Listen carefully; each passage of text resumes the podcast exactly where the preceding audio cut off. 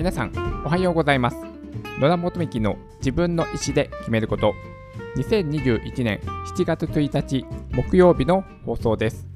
この番組は人生の自由を求めるためにまず自分の意思で選択して物事を選ぶことで豊かで楽しく毎日を過ごすことができるきっかけとなればという番組です。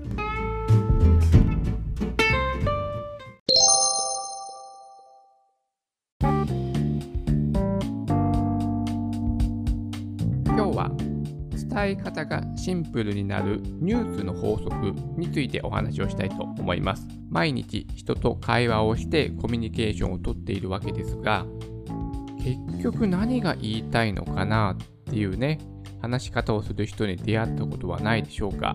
私自身の体験としてそういった傾向にある人って結構ねなんかおしゃべりの人すごくいっぱい話してくれるんだけどもえー、結局何が言いたかったのかなっていうのがですね、わからない、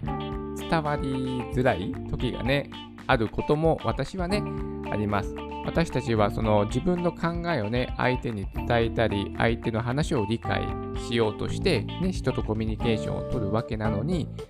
そのね、えー、自分の考えが伝わらなかったら、ちょっとね、残念な感じになってしまいますよね。そこでね、今日お話しするのが、このね、ニュースの法則、はい、というものが何なのかっていうね、お話をさせてください。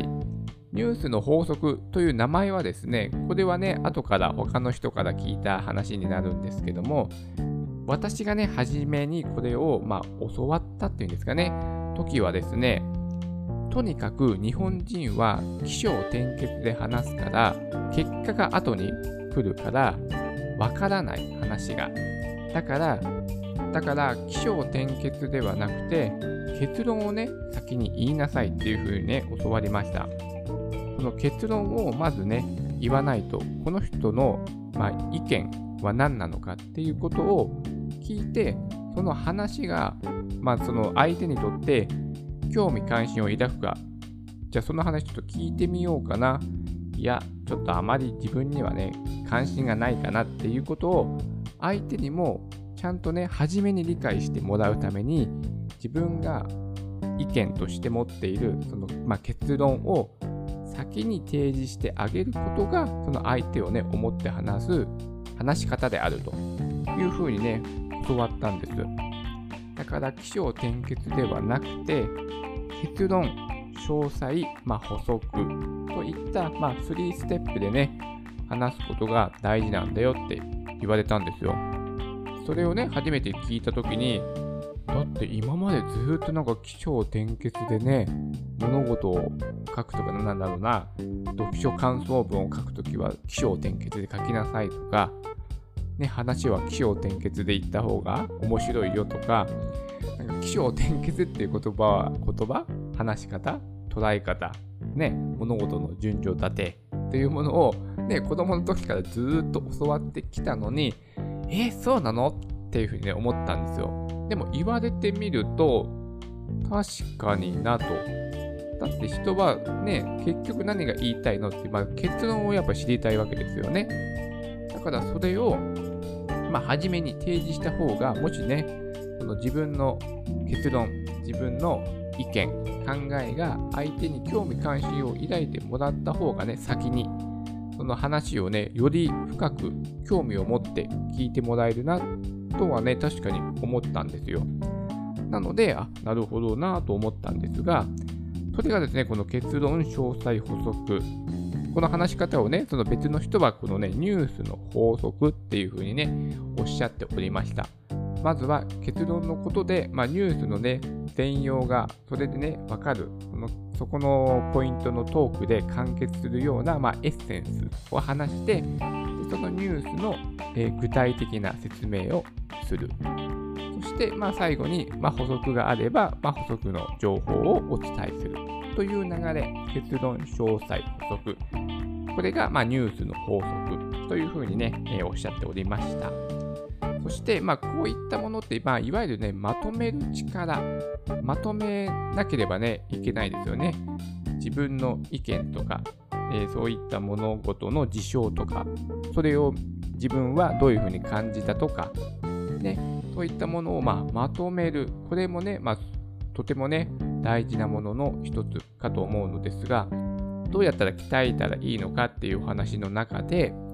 今はいろいろなね、SNS、ソーシャルメディアがあるので、そこでですね、自分の意見、考えを、えー、投稿する。これが、そのね、まとめる力を鍛えるようになる。まあ、よくあるのが、まあ、Twitter ですよね。Twitter は140文字でしたっけまあ、そのね、文字数制限がありますので、その限られた文字数制限の中で自分の意見、え、感じたものとかをまとめる。で、かつですね、それが相手に伝わるように、具体化したり、抽象化をしたりして、まあ、伝えることが大事ですよね。そして自分の意見をちゃんと提示して相手に伝えるように、まあ、体系づけて話すのか、まあ、要点だけ絞って伝えるのかということを、まあ、自分で考えてやっていくっていう訓練に、まあ、SNS、まあ、主に Twitter なんかがいいんじゃないかっていうねお話もありまして、まあ、これはねよく聞く話なんだとは思うのですが私個人としてはですねすごく SNS って苦手でそのね、まあ、いろいろな考えで、まあ、Twitter で発信すると、まあね、そういった意見をね、まあ、その限られた文字数制限の中でまとめるっていう行為が、まあ、まとめる力、まとめる力でいいですか、それをね、まあ、鍛えることになるっていうのはね、まあ、理解できるので、やってみようかなと思ってね、まあ、幾度となくやってはみるものの、私全然ね、続かないんです、SNS。それで、まあ、唯一ね、本当毎日投稿ができたっていうのがね、今発信しているこのね、ポッドキャストなんですよね。こういったね、SNS、ポッドキャスト、音声メディアなら私続けられるんですけども、その文字を打つっていうのがね、やっぱ小学生のが苦手だったんですよね。ちょっと話がそれてしまいましたけども、私は苦手だったのでね、続かなかったんですけども、まあね、もちろんね、得意不得意があるので、もしね、こういった SNS が得意、まあ、好きな方は、ここでね、情報を発信して自分の意見をまとめたり、主張したりするね、まあ、訓練にもなるので活、活用していただいたらいかがでしょうかっていうね、お話です。そして最後にですね、やはり自分の意見をね、まあ、こう言い切るっていうのがね、とても大事で、日本人はね、本当にここがね、足らない部分かなと思います。よく私たちね、まあ、メールとかで文章を書くときに、何々だと思いますっていうね、思いますっていう文章をね、最後につけるのって結構やってますよね。例えば、えー、どこ、どこどこのお店に行って、ね、あのね、評判の料理を食べました。ね、あの、評判通り、とてもね、美味しかったと思います。みたいな感じで。じゃなくて、美味しかったですとか、